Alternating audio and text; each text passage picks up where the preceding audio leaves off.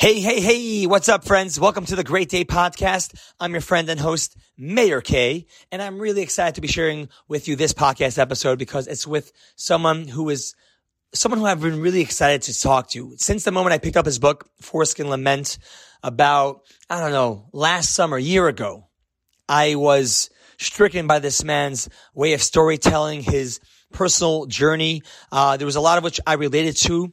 Uh, we did grow up in similar backgrounds in Orthodox homes, and though his journey and specifics are very different from mine, there was a lot that I connected with in the way he expressed his feelings and his emotions. It's incredible. Foreskin Lament is an incredible memoir for our guest, whose name is Shalom Auslander. Shalom Auslander is a, an American novelist and author, and he has written many essays and short stories and quite a few novels as well, in which recently he just released Mother for Dinner. And I just finished reading that as well. And it's a fantastic, creative novel, a great story, which has many, many layers to it. I highly recommend you reading it. And, you know, I was quite, I was even giddy. I'll use that word, giddy, to uh, Zoom and talk with uh, Shalom, and I'm really grateful for making the time. And we delved into his process, what inspires him, his journey, his relationship with God. And of course, the different works that he's put out there in the world. Uh, it was really insightful, really interesting. Shalom is a really real and raw human being. And it's really cool to have been share, share space with him. So I hope you enjoy this conversation as much as I did. So without further ado, here's my podcast with Shalom Auslander.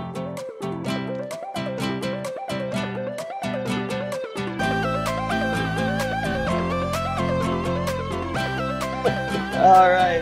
Uh, Which nobody nobody believes is my name. In, like, in, in the secular world.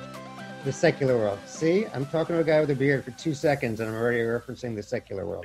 But, um, yeah, they're always like, "No, that can't be real." Hello, stranger. Like, there's no way, but it is. but it is, and how apropos. it's, it, and it's pretty cool. Like you, you did like you know leave the community in the sense. Um, I don't you know that language is vibe with you, but you sort of paving your own path and but you still you still kept your name shalom auslander was yeah. there any idea of changing your name to like fit fit in with the secular yeah. world yeah i i spent i spent like two years as a teenager as Stephen. um oh wow i just felt really stupid i i can't I couldn't pull it off like i like they'd ask for my name and i'd kind of half say it and then um and uh then like i started getting into rap and like all the people I met thought, you know, my name meaning peace was kind of cool. yeah, that is funny. In a weird way, I kept my name because of Ice Cube, but you know. I, Ice, Ice is a big fan of the podcast, so Ice, you know, big shout out. Shalom's keeping his name. And you know, it's one thing at least. You know what we did. We didn't. You know, in in, in Egypt it says we didn't change our name or clothing or our language. So you know, right. you know, at least, at least you kept that. So that's that's that's right. a big win. Yeah, yeah. Didn't seem uh didn't seem to help all that much in Egypt. we didn't get redemption. We got Exodus for free, right? We're yeah. How's that working out?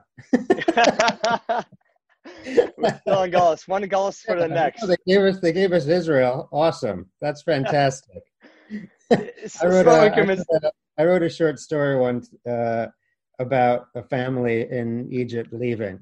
Um, and the oldest What's called? Son is called Plagued, and the oldest son wants to stay because uh, he's very very he likes it. All his friends are Egyptian. He's dating an Egyptian girl. Like Egyptians are hot. And his mother's like, no, no, no, we're going with Moses. We're going with Moses. And he's like, no way, I'm not. I'm not going. And they leave, and it's like they're in the desert, and it sucks. And right. he's like, you know I'm I'm out of here. And then so it's like, and it takes place like you know, and it shifts generations. So by the time they get to the Holy Land, they all walk in and like, this is it. right. in good old Shalom fashion. Shalom, let me first of all, I just want to give. It's, it's so interesting because we have a lot of similarities. You went, you grew up in Monsey. I went to yeshiva in Monsey. Um, Which one? Back, well, it was a it was a Chabad yeshiva right off the Route 49 where Kenor David used to be. Do you remember Kenor David, the restaurant near Pathmark? Maybe it's a oh. whole. Where Pathmark used. What's that? Route 59. Yeah, Route 59. Yeah, yes, that's the one. There you go. Just testing you. Still making sure you remember your roots. Yeah. Uh, yeah. Route 59. it was tough, man. It was a really difficult. It was my first transition to going to yeshiva. I grew up in Connecticut, New Haven, and it was my uh-huh. first time leaving like you know a, a school, a day school, like a couple hours of English, a couple hours of Hebrew, girls in my class, and to like twelve hours of just Hebrew studies away from home. And I, it was my first also interaction with depression where I, I, got press first for the first time and really left a bad taste no, in my no, mouth. So, no connection. No connection. no, no, no, no. There's a there's a really strong connection there, and and um and it's well, it opened me up to the the the road of of, of mental health and therapy and. There, and right. earlier on, there was a lot of shame around it, but now I openly talk about therapy, and which, which actually led me to a an article you did for Kveller, and they asked you what's the most expensive thing that you ever bought for your children, in which you answered the therapy I went to before they were born. Yeah, yeah, uh, uh, and and and during and after. I'm on, I'm on I'm on year twenty, and any day now I'm done. Just one more session. Yeah. So that that leads me to my I guess to my question that you're still in therapy and you're still and you're a big advocate for therapy. I am. I don't. I wouldn't. Um, I I wouldn't be writing or uh, for that matter, alive without it. Um, and uh, I remember when I started it. Um, first of all, I was massively. I, I, I couldn't. I wanted to write. I couldn't write. Everything was just three o'clock in the morning rants on an old word processor that I couldn't even stomach to read the next morning. Um, just sounded like a dreaming in the night, which is what it was. Mm. And um, I got to a very dark sort of I'm going to end it all place. Like not, it wasn't, uh, it wasn't comic. It wasn't melodramatic. It was, you know what? Some people are good at this whole life thing, and some people aren't. I don't. I'm not good at basketball, so I don't play basketball. So why why should I play this game? I'm done. I'm going home. Um, but I had met my wife, and I figured I owed her. Uh, at least going to see somebody uh, and at least get confirmation. like, you know what? You know what? I think you should kill yourself. Um, what age is this, by the way? Uh, I was like 20, 21. Got it. Um, and uh, I was very lucky um, uh, to find the person I did. Uh, I'm seeing him to this day. Um, and uh, he got me he convinced me to write. He convinced me that um and this is you know was it i, I don't i don't have uh, any kind of online presence which uh helps with my mental health. It's true. I tried to tag you a couple times on instagram when i was promoting the book and i, have nothing, I, I think i tagged some 13 year old kid. I don't know. Um, he's getting a bunch of followers from india. Yeah. Don't use that language in court because that's going to be a bad thing. But you know um, they I, I suddenly it was like oh wait um, life doesn't have to be this way. Life doesn't have to be dark and life doesn't have to be miserable if i'm willing to make sort of the hard hard decisions you know. Uh, not surprisingly my mother was against it.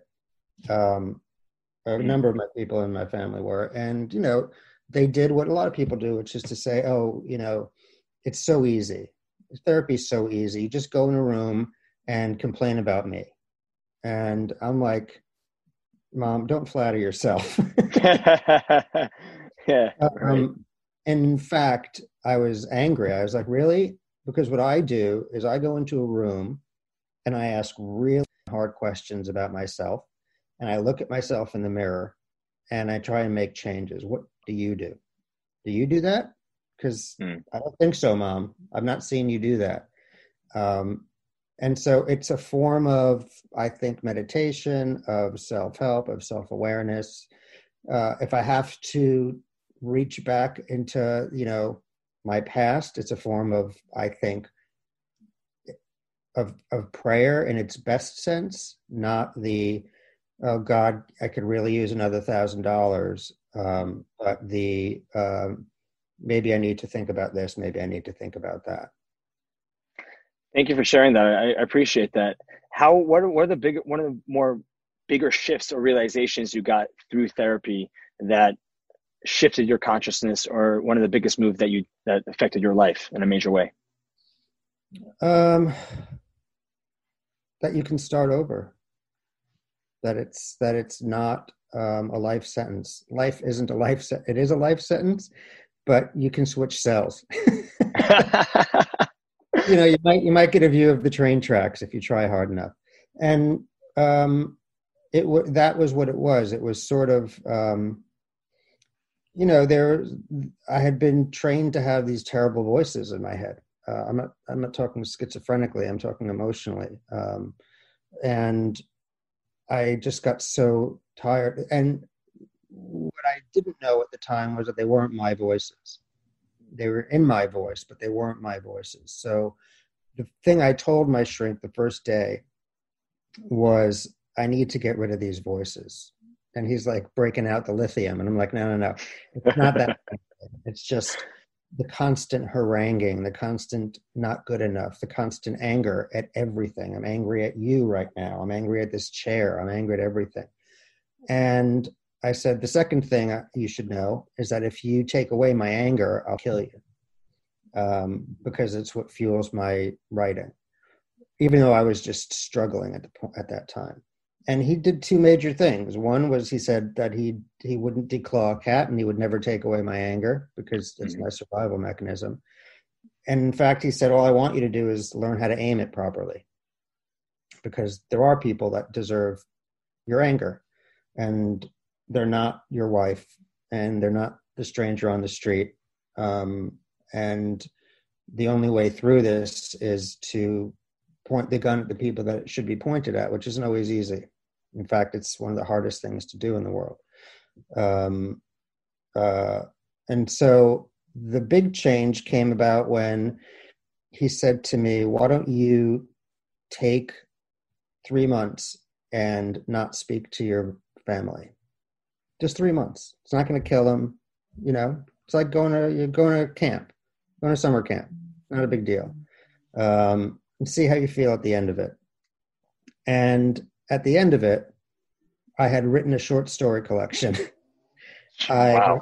I had, and I'd gone, been going to the gym. I, me and my wife were never happier.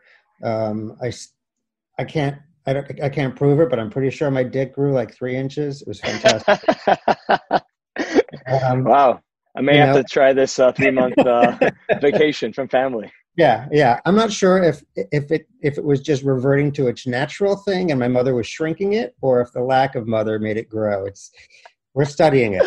More tests. Is, more tests are needed. Uh, I've got Fauci on it. He's going to figure it out. there you go. I'm, um, I'm, I'm surprised you haven't done a six month stint then. well, I'm now at year 25 and I can hardly get my pants on. um, so, but the interesting thing was that they, I, I, I, to your point, that's exactly what happened. Was I went three months and it was great. So I was like, oh, I'll try another month, and let me try another month, and then eventually I just decided I need to write her a letter and tell her I just need some time away. I don't know how long it's going to be, but this isn't working. We whether we acknowledge it or not, we can't stand each other. You know, we we love each other, but we don't. But we hate each other. You know. Um, thanks for the vagina, but um, yeah. everything else after that was I'm out. Um, and so I wrote this letter.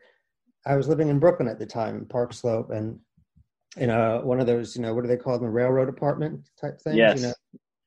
And my wife was in the bedroom all the way at the end, and I was at the front window, looking out the window, tears running down my face, writing this heartbreak. I mean, it was like Sophie's fucking choice. Like it was heartbreaking. Like I, and trembling and 10 pages long and I walked down the hall with the laptop to show my wife the letter before I sent it. And I opened the door and she's like, Is it done? And I'm like, Yeah. And I start to hand it to her and I just go, because she saw my, my tears, she saw I was beside myself. And I said, You know what? Something about this doesn't make sense. This isn't sad for me. This is happy for me. This is freedom. This is leaving jail. And, you know, yeah, it's it's hard to say goodbye to the other inmates, but I'm I'm out. And I said, you know what? I'm going to try something different. I'm going to write a funny "I don't want to speak to you" letter anymore. Mm. let me see how it goes. I have the I have the melodramatic violin Schindler's List version. Let me go. Let me go see what I what I would say, what I would do. And it ended up being, you know, obviously it's a heavy thing to write, but I was like, you know, my, the way it started was, Mom, you know, in Bugs Bunny, when uh, he gets shot 18 times and then he drinks a glass of water and starts throwing out through the holes.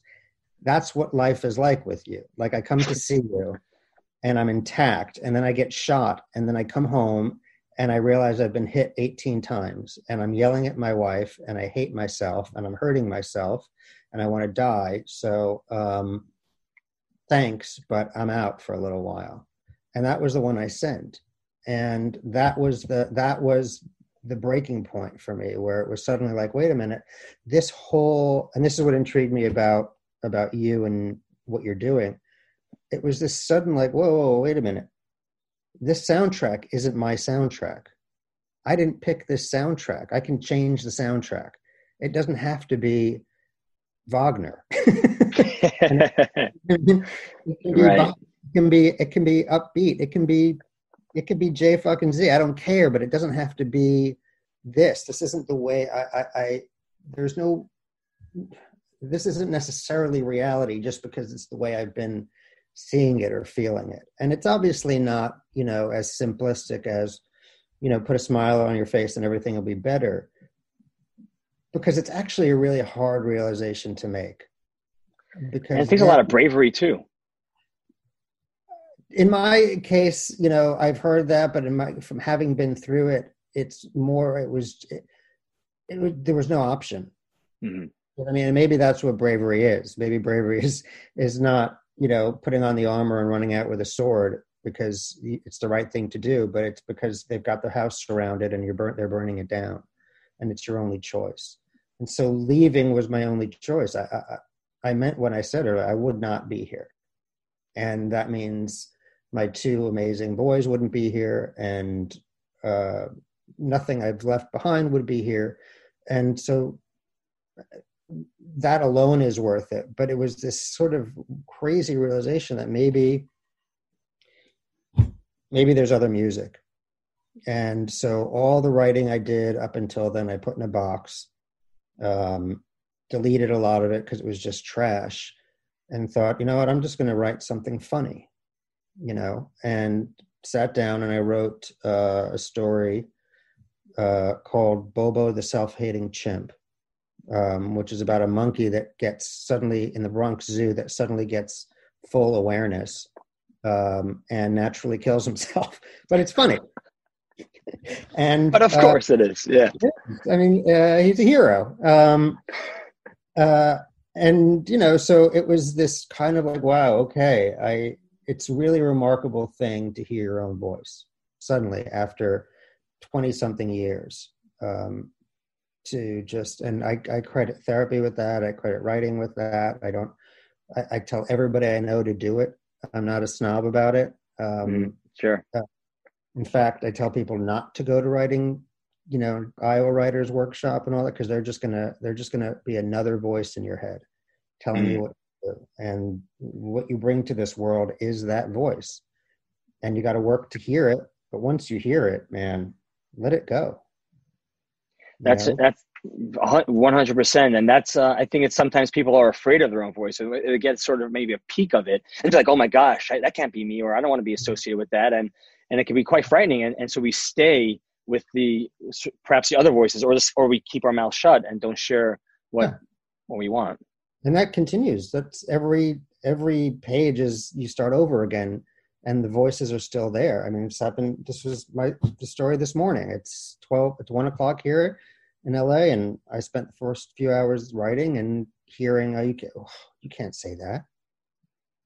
Uh, and whether it's because are you going to really admit that about yourself or people will be upset or you said the opposite before so now you can't say it now.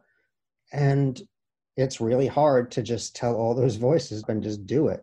And yeah. so it is hard. It's really hard but it's it's it's life. It's really like those i i always feel like at least with me and i think probably with the writers i admire most each book is sort of a weird minor moment in that person's life where they manage to just be themselves. And maybe the minute you're done writing you go right back into that fearful place. Um, but a book or an essay or a song or a poem um, or or a youtube channel, a podcast, is that brief moment where you just said to yourself, I'm doing it. I'm doing me. And if hell or heaven follows, then hell or heaven follows. I can't control that. That's that's yeah. I, I totally relate to that. I think anybody who's listening who perhaps is, scared to take on a, a, creative pursuit or to take a plunge into something uh, that expresses himself, because I mean this is this is the part of the creative journey to be authentic and real. Um, what you just shared is gold. It's like, and even someone like you who has quite quite a bit of success around the profession which you dedicate your life to, you still show up in the process and still have those voices and doubts. And it's not about shutting that out, but just being aware of that and still taking right. the actions to follow through. Yeah, today so, I was.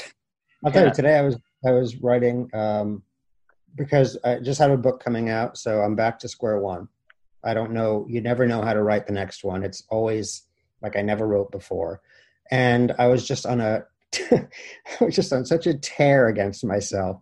And I was like, because it's COVID and, you know, the readings are now Zoom readings and it's hard mm-hmm. to know people are even listening and it's hard to value what I'm doing. And so I was just like going, you know what?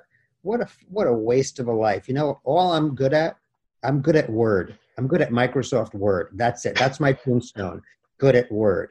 What a what a waste. What a failure and you just have to sit back and go, "Whoa, slow whoa. down." Yeah, we put everything in one context, one thing. It's like there's other things going on here. There's I'm yeah, other things too. I'm just sitting here on a sunny Friday morning, just shooting at myself, and you yeah, realize, holy shit, I do that all the day. I do it all the time, and forcing yourself to sit down and stop it for a minute and I don't have any other way to do that. I I have with with writing. I have it when I take you know walks with my wife, and I have it when I play with my kids. Those are the only moments that that friendly fire stops. Yeah. So, uh, and that's after 25 years of therapy. So, um, either I'm a really good shot or he's a really bad shrink. I'm not sure, but um, I think it, it sounds like the human experience to me, Shalom. You know, because it's like and also the the examples you use it reminds me of just examples of which you're sort of stepping out of yourself. You're being of service to others your children your wife. And it's when we just focus the spotlight on ourselves. I know for myself then all those voices come out. When i'm like trying to pursue something of self then i'm able to like bam these are all the like you know these are all the shadows come out and i'm able to block myself and stop myself from flowing and going but you know i, I hear that and that's really that's really inspiring. I do want to like sort of shift and and bring the conversation to a um, to a space where you know we did talk a bit about you know your upbringing and take, and creating some space and leverage be- uh, between your past your family and and like discover, discovering who you are who you are as an individual your voice and, and t- keeping some healthy boundaries um, and a lot of a lot of the stories through the through the work that I, I've read of you, there's like a lot of anger and there's a lot of frustration from your upbringing. Is there any positive things that you've taken away from that upbringing from from your past that you've brought to your to your present day? No. no. Are we done? I was trying to. I was hoping to try to phrase the question not a yes and no question, um, but then it um, came out the way. What? There's hey, you know, it's okay. I want the honesty. There's something to be learned and what not to do, um, and there was a lot of that. Um, if you mean um, family, no. Um, honestly, Do you have any no. relationship with them anymore today? No. No. Um, and I don't say that happily or proudly. Um, it's just uh, I couldn't. I couldn't. I uh, any contact at all. Um, you know, it, it's like for me, it's just like it's it's just like gluten. Got it. You have to cut it out. My family's like gluten. So, can I, I, ask, is it strictly based in religion? Is it the differences no. when it comes to God? There's a lot more to that to unpack. Okay. No, no, no. And in fact, that's one of my problems is that, um, and one of the things when uh, Foreskin's Lament came out that I was always talking about is, you know, you have to look, you have to read it w- with an understanding of like, you know, there's God, which made it worse, and community, which made it worse, but the issues were, you know, dysfunction, alcohol, anger, violence, lack of trust, um, all these things that um, you know they're braided together. They they they act on each other and make each other worse. But the the, core of it, I think, you know, if I had a honestly, if I had a perfectly happy family, I think I'd probably not be who I am. I'd probably not have the same opinions that I have. I think I never really bought into I, the relationship with God was always a problem. Um, from, from the moment you truly understood it, like bar mitzvah, thirteen years old. No, before that, well before that, um, when I, I wasn't uh, I wasn't combative, but from from day one of my understanding, there's this guy who kills his own people, floods the world for yeah. really no good reason. Uh, Sarah laughs, so she's barren. Like, yeah, on one hand, he he he reminded me a lot of my father on Earth, uh, my good dad in heaven. So that made things more complicated. Um, and so I always, I always the big book or else. Yeah, yeah. As and so say, I, always, yeah. I, I, always chafed at that because uh, I, I, didn't chafe it as a kid. As a kid, it just scared out of me, um, and I was terrified. And and to this day, honestly, like I don't keep anything. Um, I, you know, my shrink says I'm the most religious person he knows because I think about it all the time. And right. even though I have nothing to do with it, like around this time of year, my IBS starts getting worse, and I go, what, "What's today?" And I yeah. go, oh, "Yom Kippur's coming up." That's right, a couple uh, days away. Yeah, because you know that for me, that's like a vet approaching D-Day. That that was that was it. You're gonna die. Um, yeah. And watch out.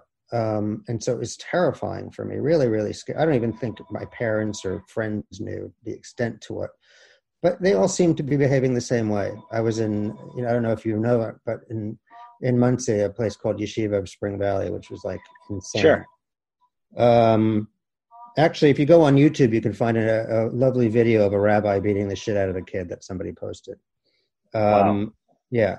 Um, yeah. Yeah, that's that's intense. I, I I hear that. I'm sorry to cut you off, but yeah. So you know, so I think back then it was the the religious part is abusive, no doubt about it. Um, but it just made a, an already bad situation worse. I wouldn't say that, you know, this was the Brady Bunch, you know, with yarmulkes, and boy, they just threw me out because of cheeseburgers. You know what I mean? I hear that. I mean, I, I, I, I could relate to that. And as I grow and, and, and pivot into my own relationship with my own God and, and starting to choose my own God, it's, it's been a very interesting couple years for me where I grew up in, in, in, in an Orthodox Chabad uh, background, Jewish background. And um, as I slowly, because I, I, I am curious, I, I, I realize I need spirituality in my life. Uh, however, the the relationship has been from a place of fear and judgment. And now the way I look at Yom Kippur, for example, is not the, literally the day of atonement or the day of, of, of like judgment. I look at it as a day of reflection. And I take that day as like just a time to like reflect on my year and to see how I could show up in more powerful. How could I build my, you know, contact with my God in a more right. real and and fun, fundamental way. And uh, and and in that chitter chatter, there's already that type of like voices, but it should be this way, it should be that way, and having yeah. a conversation with family members or people who have a more like maybe or traditional way of view, viewing the day specifically, it would bring up some sort of dialogue of you know that's not how it's supposed to be. But I'm starting to realize how how it's supposed to be is what fills me and brings me closer to to a more spiritual life and a connection with with God. So yeah, I, me, it's like I I I maybe it's part of being a writer and sitting down every day, like I said in that moment, and looking at myself. I I do that every day. I do that for a living. So for me, I want a day of no atonement. That's my holiday. I want one day a year where I don't have to feel about myself. so, and so every year on Yom Kippur, my wife and boys and our two dogs, we go on a hike. We find some nature somewhere and we walk and we watch the dogs chase squirrels and we have a laugh and we have a little picnic and then go home. And it's my then. Do you? Then do you carry? That's interesting. That's cool, and I, and I respect that, and I, and I hear that, and that works for you. Do you have? Do you still have any type of Jewish guilt? And if you do, yeah, do you have any Jewish guilt? Uh, I have. You know, I'm a human being. We all have it. It doesn't matter if you're Jewish or not. Have you ever, you know, I was uh, very close with uh, Philip Seymour Hoffman. He's huge guilt, huge guilt. We Italians, huge guilt. you know, Catholics, right, right. Guilt. It's uh, true. It's not necessarily just for the Jewish. It's just guilt. Yeah, and I, I, think that I mean, you know, you've you've read my new book, and yeah, a thing with me lately is um, trying to push back against these things that we either knowingly use to divide ourselves or pat ourselves on the back for, and then inadvertently divide ourselves. So when I hear Jewish guilt, I hear there's something about us that's unique, and it isn't. And so uh, I've never met a person. There are people who don't have guilt. Where? Yeah, where? I don't know. That doesn't exist. That's not true. And it sounds like a small thing, but to me, the the more and the whole purpose of that book is just about. I'm just so sick and tired of hearing about the things that divide us um, or make us different. I want to talk about the things that make us the same. And nine times out of 10, it's the things we think make us special, which don't. It makes yeah. us it makes us human, and we're all that way. So I want to I want to jump into the Mother for Dinner, and before we do, because it's a, it's a fantastic book, and I'm so grateful to have my hands on a copy. It's it's really something, and I have I want to shed some light on it. Before we just pivot to that uh, point, um, I did have a couple of just more questions on the idea of like you do mention the the in in Foreskin Lament um, the idea that you know you believe in a personal God, everything that He does, you take it personally. What do you have um, something that you hold on to if it's if it's not religion and if it's not God? Um, what give what fuels your life with meaning and purpose? Um, that's a good question. Um, for a while it was pop, um, and then it was gin. um, no, I would say, um, uh, and it sounds super cheesy, but um, you know, it's the love I have with my wife and my kids, and there's, uh, and you know, uh, uh, in second place it would be writing, and it's doing, it's trying to just live a life that undoes that undoes the things that were done wrong or just tries to do things better. Um, so um, I grew up around Schwarzer jokes um, and uh, grew to just hate that kind of racism, that kind of hatred. I grew up around, uh, you know, nothing but terror and God's going to come after you. And I don't teach my kids that at all. I was raised with the Holocaust everywhere. There's a Nazi around the corner. I don't raise my kids with that. I tell them about it, but there was also an Armenian genocide. And there was also 400 years of slavery for other people. And you know what? You got a target on your back. So does everybody. You know, when they line you up in heaven just before they send you down for your sentence on earth, and they say, pick a box. What do you want to be? Jewish, black, Asian, Irish. I'm thinking other, just other. I, I I'm pretty sure I picked tree, but they're cutting those down now a lot too.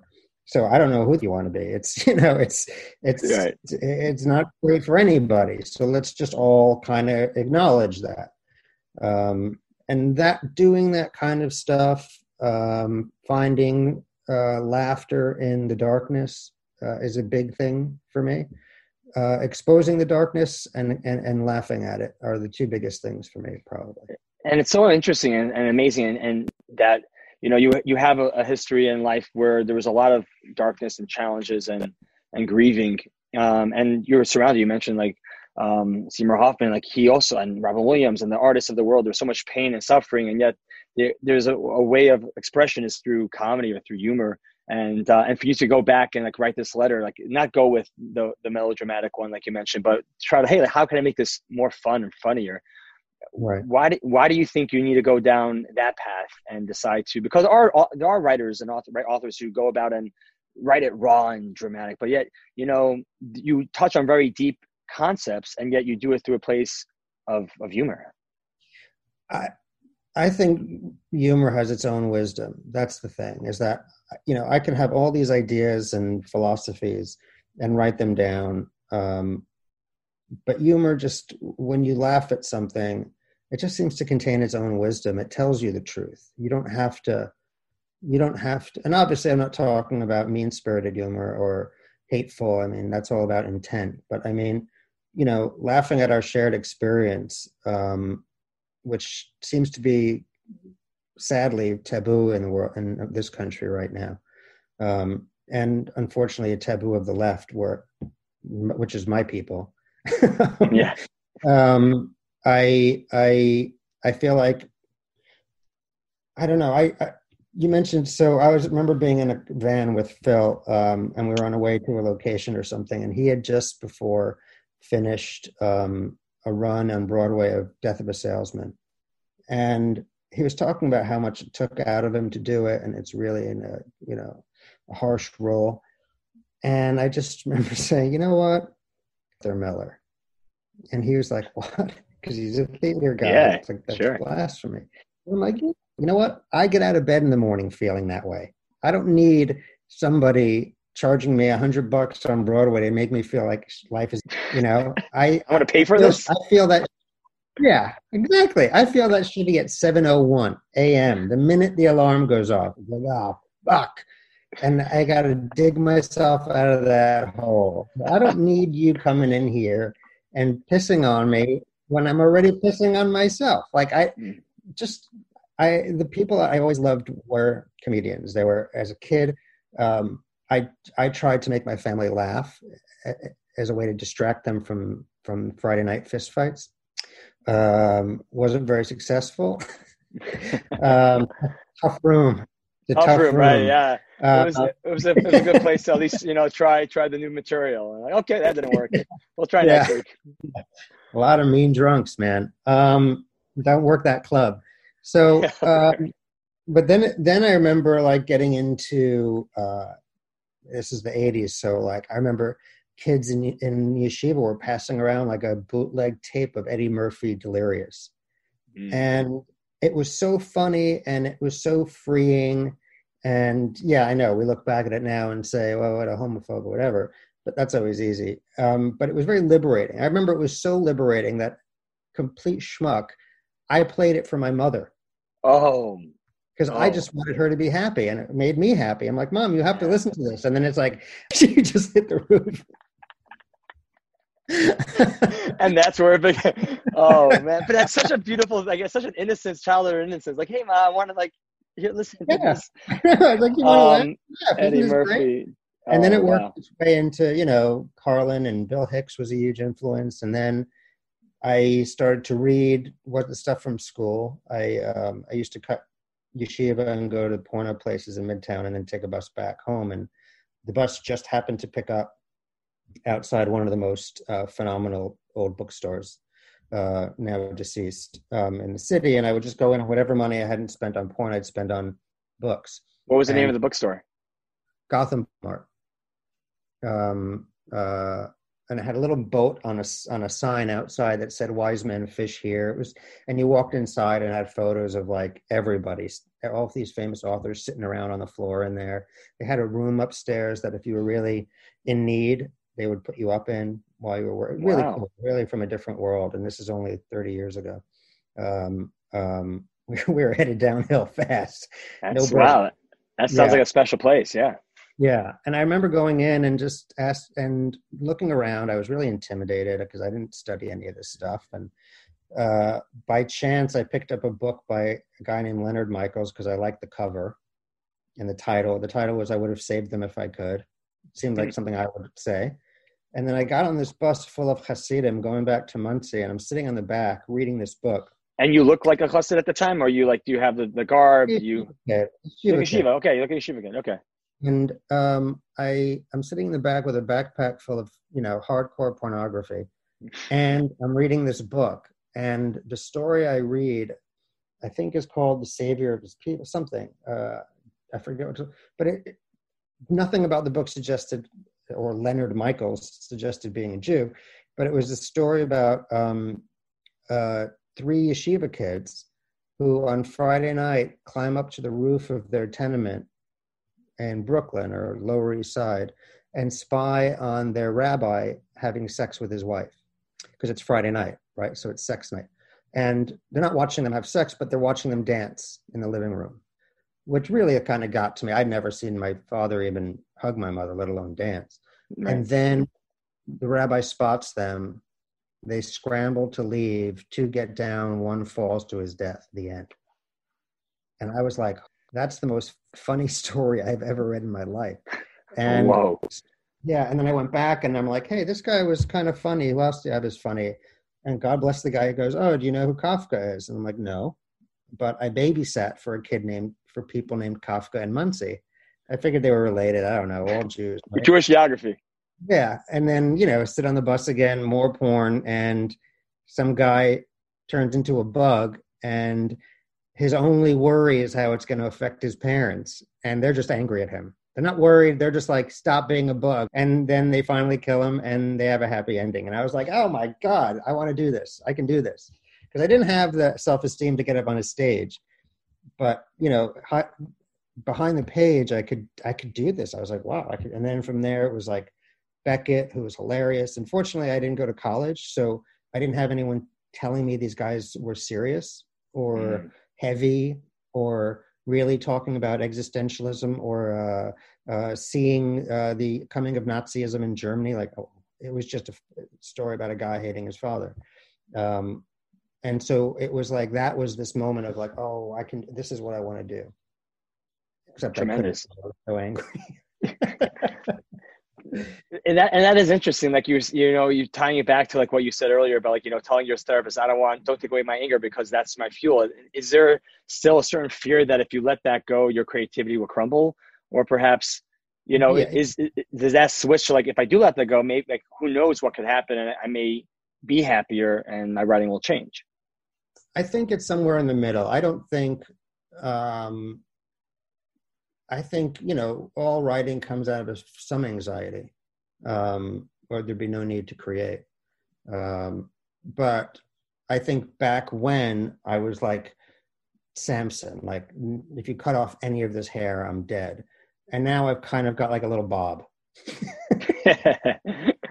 all right, so, yeah, yeah, take four inches off the back, uh, but leave the rest. Um, so it's that. It's just finding that place where it's like, well yeah this is this is the fuel that fires me. Um but you know make sure you put a cap on the fuel tank. Do you know what i mean? Because otherwise yeah. it's just float um and anger is you know comedy is anger. So they're they're intertwined. There's no way bad comedy isn't. And nasty comedy is just anger like over hatred and, st- and stupidity. So it's finding that that place. And certain writers beckett Flannery O'Connor, Vonnegut, Heller sort of showed the way of like, so this is how you thread the needle. And with each of them, there were moments where they failed, where they went over one way or the other, and it doesn't work. Um, so it's always trying to find that that spot where it still has that passion, but it, it hasn't veered into negativity or why are you doing this? Do you know what I mean? The intent for me yeah. always has to be something positive. It's even if it's one percent. Like that's those are the stories that I love. Like I remember years ago when Simpsons was first starting, I was reading an interview with Matt Groening, and he was saying how he wasn't sure for the first season or so what what the story really was, who the characters were. And then they did an episode where Bart fails math, and the happy ending is that he gets a D minus, like not an A, yeah, it's, but, but that's that's a that's a win. That's life. Yeah, that's life. If you end up one fraction better than when you started out, you win. Progress. Yeah, yeah. that's true. so. When people read your read your your work, what what do you want them to leave with, if anything? You know what? Honestly, like if they get the bigger thing, great. If they laugh for a little while, that's fine too. You know, I kind of write for it's weird. It's you don't really write for yourself, but you write for. I forgot who it was who said this, but I, you kind of writing the book that you're not finding in the bookstore. Do you know what I mean? The one you're looking yeah. for. Yeah. Um, and that's not the same as writing for yourself. Um, one's one's more masturbatory than the other. You know what I mean? I think there's there's I go to bookstores a lot. I live in libraries and bookstores, and yeah, that one kind of was good, but it I wish it had done this. And it's just sort of writing for that alternate universe me. So when they go in the bookstore, there's a little tiny little section where they go, oh, right, that guy. Right. And it's so, and your writing is so nuanced in the sense like, and, but yet, because I, I come from the world similar to the world that you came from, and there's so much of me I see in those in the writings, and I relate to it, and there's so much connection, and uh, and so much I laugh out about. But also, it's it's you're so mainstream in the sense that you know, you're being published by tremendous books um, publishers, and and the book can be found anywhere. And yet, um, people who don't have the same exact experience could still connect with the the journey in which you're bringing them on, which is uh, what a, what an incredible talent and and well, that's the thing. That's that's what we're saying is like yeah if you do if you do if you set out to do that you can do it where where you're not obsessed with what makes you special or your people special or a soapbox necessarily to stand on where it's just hey you know what? And again i, I think the, guy who did that best most recently was vonnegut who you know got thrown into a sci-fi box for most of his life. And then as he got grayer and older they were like oh wait maybe he's not just writing about spaceships. Maybe he's writing about all of us um, right. And that's that's that's the only thing worth writing about. So yes, and talking about writing and what you write about, I, I, I wish we had more time, but I want to get in at least some bit about uh, Mother for Dinner, your latest novel. And uh, I guess a segue into this discussion, and I just again just finished it. I laughed out loud at times. I smirked, and I and I made me think as well. Um, so if if we were let's say compare your two works, um, and I don't want to not to say compare your works, but uh, Foreskin Lament, which you come about as a memoir, what would you say in Mother for Dinner is? Uh, how would you place that into what in what time category? Um, well, um, I think Foreskin's Lament was um, very ther- was a lot of therapy. There was a lot of me looking directly at, and I'm sort of working on a follow up. Uh, you know, phase two, um, which is just sort of tracking my own. You go back and do the bris. um, yes, no, we reattach it and then reattach it off again. I just I want to make everybody happy. and my second son, I just cut off all the tips of his fingers and toes, so I'm very frum. Uh, oh, uh, Nachmer, very Nachmer. I cut, off, I cut off the tops of everything, um, and uh, I feel like mother for dinner was sort of going okay let's step back a little bit further and a little bit wider and go well you know what what part of my history is probably the same for everybody um, and that's what i wanted to do is kind of come first of all go okay it's not going to be i don't want to write about jews i don't want to write about caucasians and i don't want to write about african americans i don't want, I want to write about fake people because then you're free then yeah. you can make up mythology. You can write their holy books. It's awesome. It's just- it was. I thought it was such a genius move to go down the cannibal cannibalism route because, like you said, you're taking this extreme example, yet it's so it, it's this community of people which any community could put sort of put themselves in and say, oh, like how interesting those rituals are, and, and sort of compare it to where they're at in their own structure, whether they're in or not or know about one. And uh, yeah, that was. What, what did that um but how cannibalism? How, if you know what I'm asking, where did that where did that click to say, hey, this is this is the path I, I want to take? You know I don't know. I don't know where it came from, but it wasn't cannibalism specifically. It was cannibal American because yeah. that added a whole thing of history and assimilation and all this other stuff. And at first, it was just like, oh, that's funny. And I laughed at the idea of a bunch of brothers sitting around trying to figure out how to eat the mother they all hated as just a, just a scene. And then slowly it became like, wait a minute, um, if they're cannibal American, maybe she didn't want them to assimilate. And when did they first come over? And what's their big holiday? And uh, all this really kind of like meaty, gritty stuff that you can just do whatever you want with. And the fun part about it is you go you make it all up and then you go oh wait that's us. That's everybody. You know what i mean? You, yeah, you create yeah. it out of nothing and somehow ends up at reality.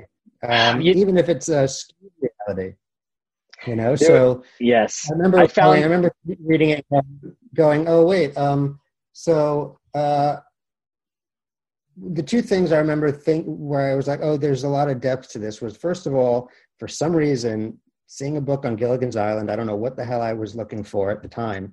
And I thought, wow, they probably hated that show because it was completely like black exploitation. It was like cannibals had bones through their noses and they were right. wild and violent and wearing skirts and they were the enemy. And I could see the mother going, you know, those Jews in Hollywood really screwed us. And then, and it just made me laugh. And then I had her, because one of the things that I do is I try and take the characters I hate most and give them, you know, the most benefit of the doubt, right? Give them the most, you know, uh, it was a thing Dostoevsky used to do. Like the people he disagreed with most in the books always had the best lines. Um, it's why he threw away a lot of the stuff that he wrote because it frustrated. Um, but um, I remember writing her thing about wait a minute, they call us animals and they call us savages. They take their mothers and throw them in dirt to be eaten by bugs. We consume them, we prepare them, we grill them, we eat, we make them part of us for eternity. And you start going, eh, she's kind of got a point. there, there is there is some interest, yeah, initially, and and how, and also like c- carrying the traditions from like from from the old country and bringing it to the new country and enjoying the melting pot of society but there was I laughed out loud with you. You throw in these little tidbits of of the elders speaking to the elders' elders, and that just reminds me of the Rishonim, the Acharonim, the rabbis of the past. And I'm sure you know that's to be Jewish. I'm sure you have every religion has their own elders, and that's just there are those are some very funny moments. And uh, they all argue with each other. Um, in, early, in, earlier drafts, um, it kind of you kind of find out that the whole thing was being told by them in like an old age home for like people who are mentally insane and they're just sitting on rocking chairs all day shouting about you know jews in hollywood. Um, uh, but it worked better just have them be this kind of they don't really take part in the story. They're a little bit like um, what are their names in the muppets you know the critics who sit and watch everything and comment. Yeah. Um, but yeah it was that that's part of what i was saying was like that you know they have this you have this i don't know fetish for the past and an addiction to history. And all I can look at is go, I don't see how that's helped us at all anywhere. You However, know, isn't there a beauty? And I'm just here to just challenge you on that for a second. Isn't there a beauty in in the beauty of that not that we when you walk into a garden for example as a simple example not everything is roses per se but what's beautiful about it is that there's so many different types of flowers. There's tulips and there's sunflowers and there are roses and such. And the beauty about this world is that we all carry our own history. We all carry our own stories and together we, we make this world so so unique and so and so special. Um so that metaphor that metaphor falls apart if the only thing in the garden is positive. So to me, yeah, you're right. I don't, well, I don't, I don't, first of all, whatever you or I or anybody else thinks of what their grandchildren are going to look like, they're not going to look like us. They're going to be brown. It's happening. I'm glad it's happening. I think that's a gorgeous story. I think it's a gorgeous story, and it's in that's in Mother for Dinner. It's we all start. Sorry, you said brown or round? Well, probably both. If you're in America, it's going to be round, but I'm hoping for brown. Um, but you know, it, it, we all started out in separate places, and over time, look what happens. Like like you said, the garden grows. We the forest multiplies. There's different breeds, but they're all part of the same thing. Right now, we don't have that. Right now, we're all building walls. We all want to stay separated. So, as far as the past goes, I'm not, you know, I'm not the opposite extreme where I don't want to ever hear about anything again. But I do want to try and go, okay, like like I was saying about the Holocaust, like, do we just want to keep flying that flag and keep talking about everybody hates us? Or do we look at it and say there's something to be learned here about humanity in general? And let's move ahead with that. And that we all suffered. And, you know, um, how do we take that and move ahead? To me, the narrative that I grew up with, everyone's looking, and one of the characters in Mother for Dinner talks about this is, uh, you know, you get in a car when you're 17 with a driving instructor, and the first thing they tell you to do is not to look in the rearview mirror while you're driving. Don't drive in the rearview mirror because you're going to crash. And every kid puts the car in drive, looks in the rearview mirror, and hits the car in front of them. And I, that's all I see going on is people walking backwards through time backwards, you know, down the road, looking at everything behind them and what did that mean and who should I hate and what should I do and what should I wear and what should I and I just want everyone to just turn around for a minute and say, where are we going? You know, where where I know where the story started, but maybe we need to start worrying about where the story ends. It reminds me of the um, of the of the T-shirt with you see like the the caveman as he transforms and evolutionizes into a man, and then the man sort of turns back and says, "Why are you guys following me? Like, where are we going?" Um, bit of a connection there, maybe not. Right. Uh, but yeah. there, uh, I've, there, seen, I've seen, you've seen that. A, I've seen that where he ends up with a gun. yeah. Always got to yeah. Go a bit further with it. But there is one part which just which sort of took my my breath away, and maybe just fed into my own space and my own mindset where where I think it was the mother, not the uncle-ish, but the mother who says um, about I'm going to paraphrase here about being breaking the chain of life right T- stopping the chain and and stopping the the flow and the history of where you are today and uh and a i just want to give you uh just say it's incredible to being that you have so many different characters so many different sons and you're able to i i think give voice to so many different opinions and not just be very mm-hmm. one-sided you know you have like the religious son who wants to stick with it and the one who's went off to, you know the dara who's not going to do anything at all and you have the middle seventh and um so I and and there was this idea of like you know and of of breaking the leak. Don't be the one to break the chain, and um, which I just again just resonated with me, and I. Not really necessarily going anywhere with it, but I just felt like that that really struck a chord. And I think we talked a bit about which I think falls into guilt of just like if you're going to do something because you just feel bad about doing it because but not because you believe in it or feel that it's right or it's you um, right. then perhaps it's it's time to build your own chain and right, and that's own... what and that's what Seventh's whole arc is in the story. He's kind of half in, half out at the beginning. The death of his mother and his eventually his people, because they're the last cannibal American family in the world, causes a, a guilt spiral, and he finds himself wanting to eat her, suspicious of all the people in town, angry at the cops, think you know, yelling at people yeah, until he the cops until he until he comes out the other side and goes, "Whoa, whoa, what was that all about?" Um, and yeah, I I remember my mother used to play. I've been looking for it forever. Um, I don't know why, but she used to play this song on a record player on Erev Pesach, and it was just some some yentas moaning, and the chorus was "Break those chains, break those chains, break those chains." And they're talking about chains in Egypt, and all I could think was, "Sing it, sister." like you're goddamn right. I get she gets me. She gets me. but yeah, it's like what, and every other facet of human life, chains are bad. But suddenly, you know, with who you are and how you should comport yourself and who you should talk to and what you should eat and where you should live, suddenly chains are, are dictating everything. And yeah, I mean, Seventh says very early in the book that it was a chain, it was handcuffs, and he's looking around at the world and he's just baffled by the fact that he's spent his whole life trying to get these chains off him, and all around him, people are raising their chains up into the air and proudly proclaiming that they're handcuffed, and he doesn't get it, and uh, frankly, neither do I. What do you have against Jack Nicholson? Jack Why Nicholson Jack? is a son of a bitch. that I know, and I've read that multiple times. And he's part of the top uh, three. But uh, Jack Nicholson was like he was. I don't know what. Did he turn you great. down in personal life? Did he not want to take on a part you wrote for him?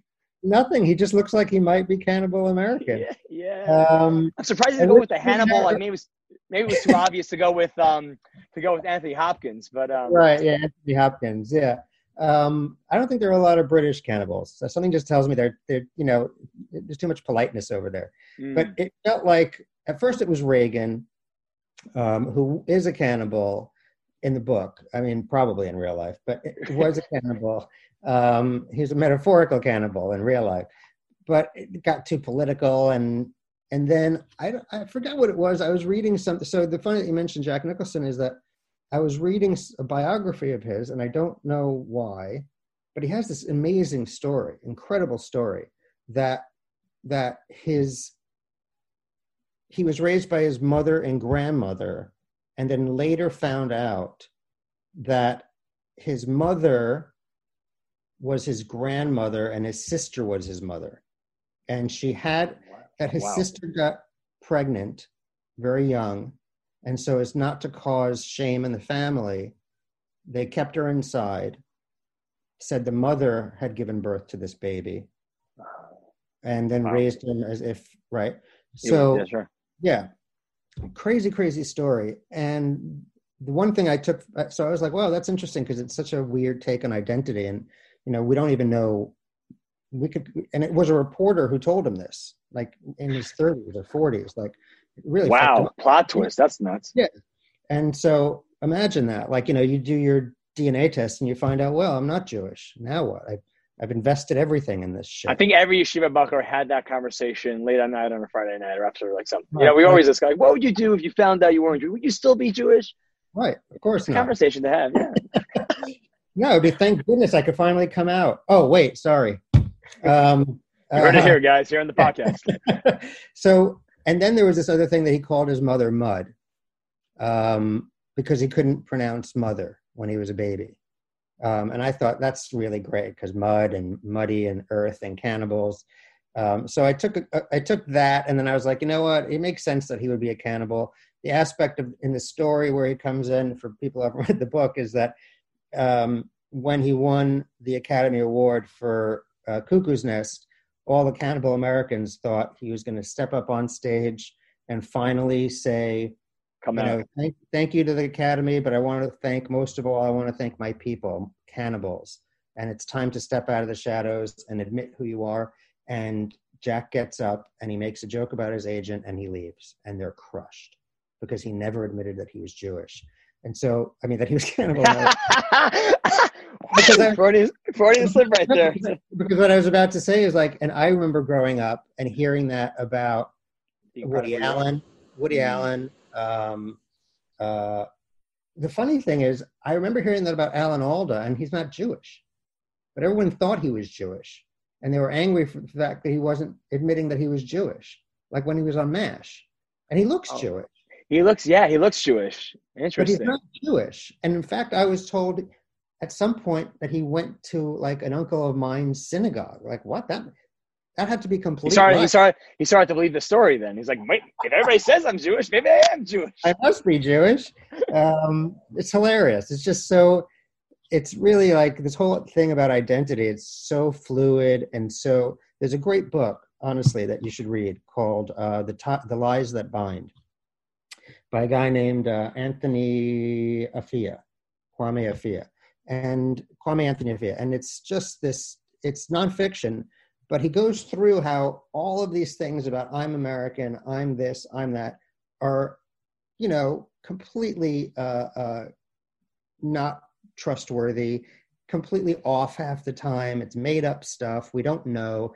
It may be real, but it's like 100 years old because half these countries didn't even exist. So, what does that mean to say you're this or that? And it it sort of gets at this thing of like we're all just people. Like, what are we doing?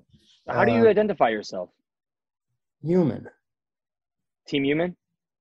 Yeah, I don't think I'm like, you know, I I think yeah, I think you know, and that's in the book. Like, if we all yeah. just admit that we're all, then maybe we could stop all this crap. Like, for me, like I look around at the world, there's like 8 billion of us now. There's going to be 20 billion in a half an hour and we're still doing this country borders thing like all right i get when we were primitive that we were primitive and so we were frightened and this and that but like isn't it time to and and when you start to do the research about the problems that borders create whether it's environmental laws uh, billionaires hiding money uh, hunger drought water these this stuff is just so ancient and stupid. Like like you said yeah i'm i want a flag for earth. That's the only flag i want to see. And by the way when we find aliens on mars we can get rid of that flag too and then just do something about the milky way. But until then i'm happy with just an earth just earth. God bless america israel this russia's that china's this. It's such i see flags and i get i get freaked out. I know something bad is going to happen I'm not gonna. I don't put all the pressure on you, but thinking these thoughts, how do you? What would be the next steps to to dismantle that, or to or to bring awareness to say, hey guys, let's all let's all get along. No, I don't know because it feels like anything in history is always this issue of there's the controllers and then there's the people, right? So you look at you know, right now everyone's like, "Oh, America's never been more divided," right? We all hate each other. But if yeah. you actually, if you actually look at polls, um, and I think I know it's really hard because I'm lefty and I'm a Bernie guy, and part of my part of being lefty is mistrusting the media. But now, if you mistrust the media, you're a right winger. So I don't know where I stand. But the truth is that like it's built on division. So you look at poll after poll after poll, and on most things that matter, we all agree. We all want to make a living. We all want to feed our kids. We all want good schools. You know what? Yeah. On the, the last, there's 90, 100 questions. 99 we agree on. The last one is should gay people be allowed to be married? That there's a divide on. The headline in the paper will be America's been never been more divided.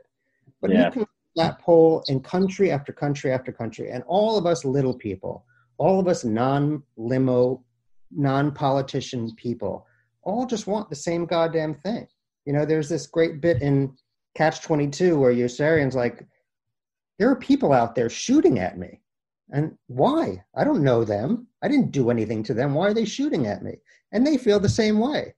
And it's just just it's just this this I feel like it's got to come from us somehow. It's got to come from enough people and maybe, you know, I'm I'm I'm not totally Luddite, but I'm pretty close to thinking that social media is horrible, horrible influence. But if there's anything positive about it, it's been these moments where, like, when America says they're going to bomb Iran, and people in Iran and America are on social media going, "I have nothing against you. Uh, you look just like me." It's like, yeah. don't worry, guys. They wear Nikes. It's cool. We're going to be. We don't have to kill them. They wear Nikes and Prada. It's all right. No robes why are we bombing Nike wearing people? And you just like, this is crazy. This is, we're all just being manipulated by like effectively a handful of people who make a ton of money off of us. And I'm, you know, that sounds, it's funny because I've said that to people like, that sounds pretty radical. I'm like, really? That sounds radical? Like we're, we're all, we have more alike than, than we have more in common than we have apart. And we should all just cut this out. Like that doesn't sound radical to me. It, to me, if there were nothing and all this planet just started tomorrow. And I said, hey, I have an idea. Why don't we all break off into separate places with borders and guns and bombs? And we'll all say we're better than the others. And we'll all fight with each other over rapidly disappearing uh, water and food. What do you think? That's radical. That's the radical idea. I mean, in that meeting, everyone's looking at each other going, What's with Auslander? What happened to him? You know, like that's not a that's not the that's not the good suggestion. Everyone else is like, oh, I don't know, we'll just I don't know, let's just have life. So uh, that was kind of you know honestly where it was fun in the book, pointing out that you know what we all, all have our most sacred days. We don't even know why they're sacred. It's all ninety percent of it is myth. You know, um, but why the why though? Because I mean, maybe it's my positive or like my my optimism within me like there's uh, there's so many other words to, to describe like we're all the same you know like why why why may i ask why well, why pointed that way because well first of all to me to say we're all angels i'm not going to buy it. Yeah angels right. for sure not. No we're we're human we're imperfect human perfect beings that's for sure. We're all immensely flawed. We all have the capacity to do great things and we all most of the time do bad things. You know i know it's uh, impolitic to quote louis ck these days but he had a really funny bit about how uh, he was doing well and he thought you know he passed homeless people on the street and he's like and i could give money to these guys. I could do something and every day i don't. And he drives an infiniti. And it's, it's true. It's just being honest. And so to me i mean first of all just again for people watching in the book uh, Zero, who's the girl, um, the only sister, and she's named Zero because girls don't count, count. according to the mother, um, points out an interesting uh, biological fact that I heard years ago, and I like bookmarked, PDFed, printed out, put in a safe. I'm like, I'm using this somewhere. That all creatures including humans, begin cell structure, the first thing that forms is one of two body parts, either the mouth or and some creatures are mouth first and some are first. And humans are first. And that just made me very happy. That made, gave me such relief because first of all it's funny that we all start out as, and that we start out like in place of mouth, in place of the thing that might speak and say something wise. No, no, no.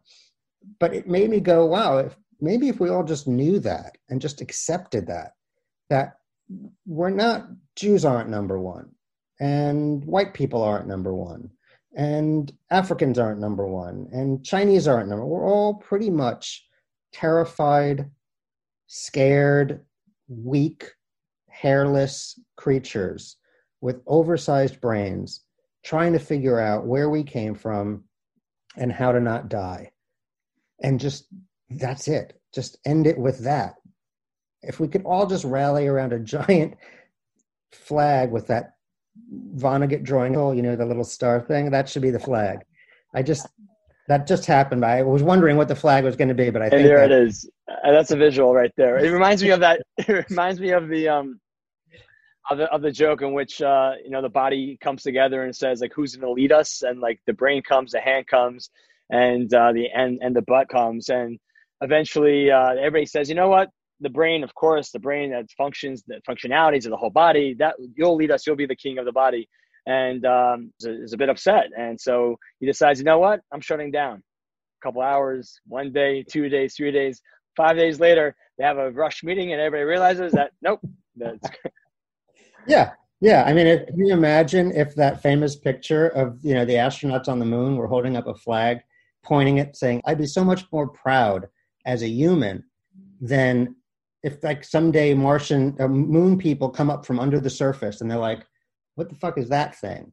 And I'm there and I have to say, well, first of all, it's a flag. I, don't ask me where it came from. It's it's a terrible idea. Oh, well, what's with the stars and stripes? Oh, well, it gets worse. Where I come from, I mean, like I couldn't explain it. But if yeah. it were an asshole flag, I could just say, yeah, you know what? We all got together when we realized we're not all that special, and we should come together with that not specialness and make something special. They'd be like, hey, when's the next flight? When let's have a party. We're the same way. But you start explaining, well, that's the one for America. There's like 72 others. It's a real mess. And uh, we like them to have bullet holes in them and be frayed because that means something good. I don't know. And they're all made in China anyway. I think they'd be, I'm sorry we came to the surface. Yeah, that was that was a funny bit. China, the, the, the American flags being made in China. Um, That's the true so, thing. Yeah, it's true, and, it, and yeah. it's, it's, it's hilarious. It made me, it made me my, think about my, that. Well, my wife's British by birth, and she went through the uh, uh, process here, becoming uh, legal. And on the one hand, it was like awesome because you stand in a room, and you kind of it was like weird. It was like this mo- really moving thing. I didn't want to. I was like, I'm not going. This is going to be horrible. It's in a courthouse in Kingston, New York. I'm like, this is going to be so horrible. And in fact, you go and it's 30 different people from everywhere, all different accents, all different levels of English, just pretty much saying, hey, let's all just be on the same team, you know? And it's mm. kind of, it's, it's almost like you could almost cry watching it because you just like, I mean, there's, sadly, there's an American flag in the corner, but whatever. I mean, it's still just bunches of people being people, nothing else. And then you walk out and they give you because it's America. There's a seven layer cake of an American flag.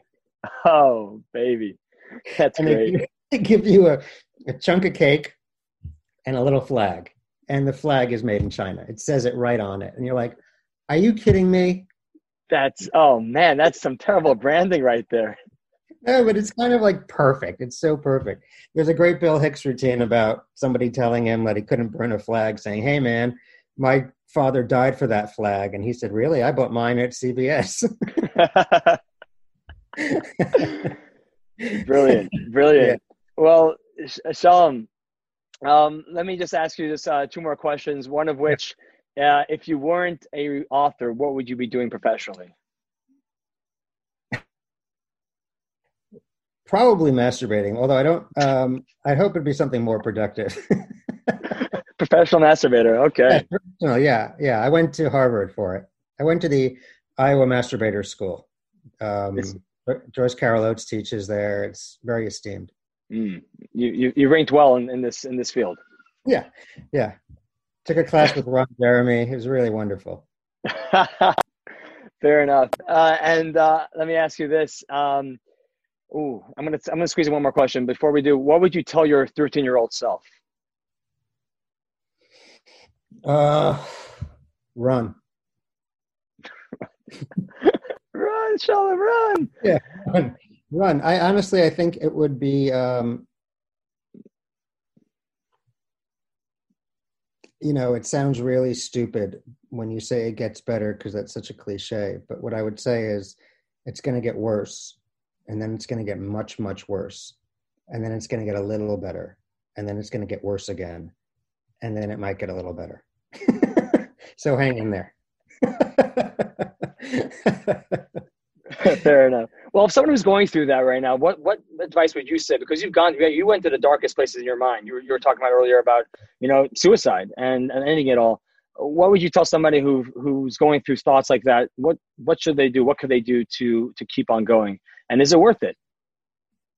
It is. It is absolutely worth it. Um, for me, I think I would say get angry. Get angry and laugh. Um, because anger can propel you out of um, the sense that this is your fault or there's nothing worth living for. If you're in a black place, my feeling is there's probably a good reason why you're there. It's no one climbs up on the side of a bridge to jump for bad reasons. You know, um, they don't do it because because they didn't get a bonus this year. There's probably real. You're probably right. You're probably right to be that black, to feel that hopeless. But somebody did this to you. Something caused this. You didn't come out this way. You know, you, you came out with nothing but opportunity and a self and life. So get angry. To me, the idea it slowly started to dawn on me that as much as a relief i was living in manhattan on uh, third avenue. And as much as a relief it might have been to just jump out uh, the bastards would have won. You know that if you quit they win. And if you quit they get to sit around at your funeral saying he was trouble from day one. Um, and I've seen that happen. I've been at funerals of people who died before their time, either intentionally killing themselves or pseudo accidentally.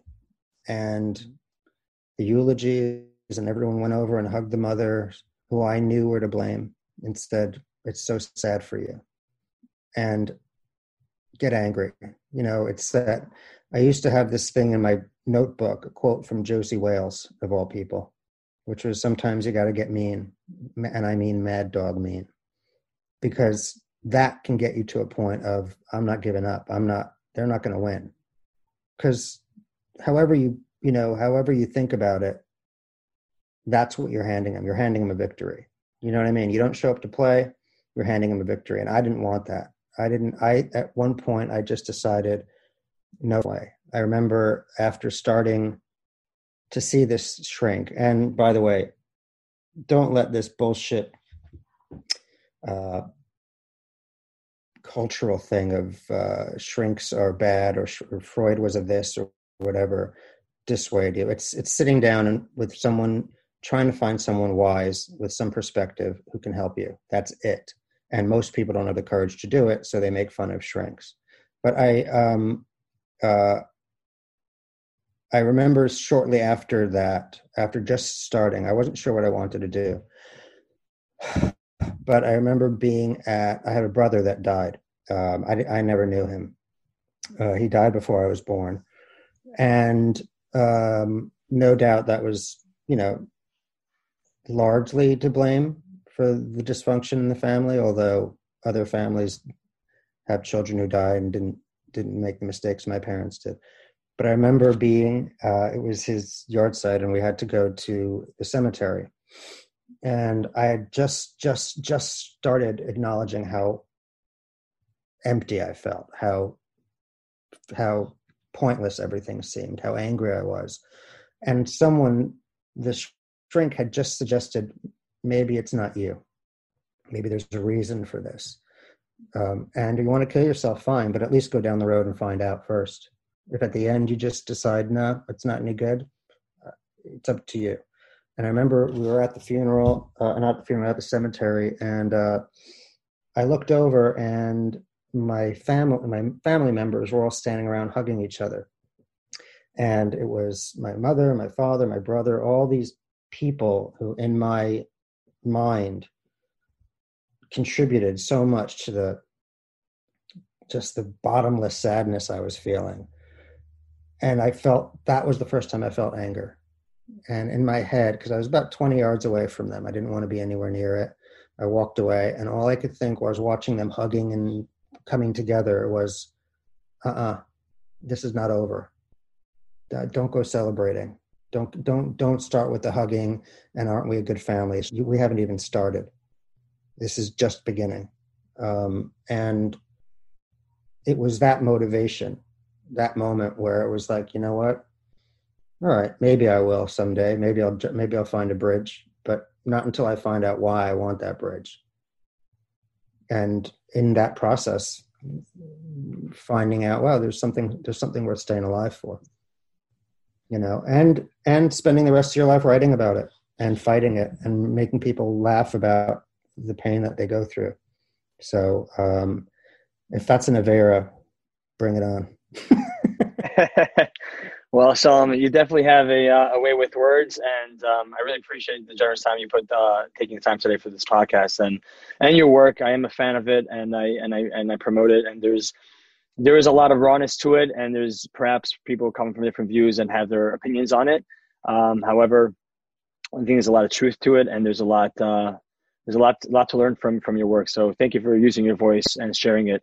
One last uh, one last question because this is the Great Day podcast. What is a great day for you? Um, it's really simple. It's I get up, um, not too hungover.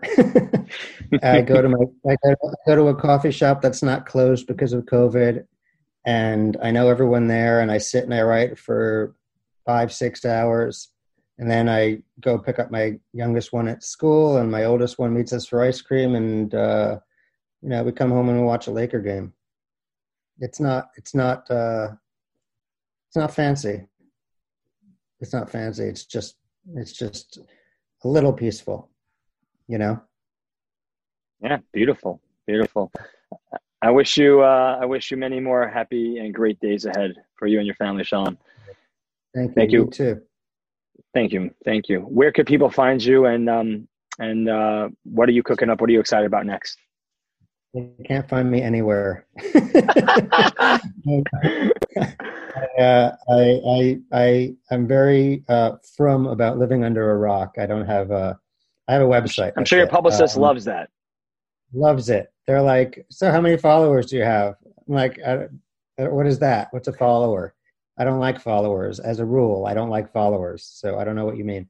Um, there's a website and, you know, there's you know, there's Google. Anyone can be found. Um, I just, for my own sanity and writing, I I stay pretty uh, pretty off the interwebs as much as possible.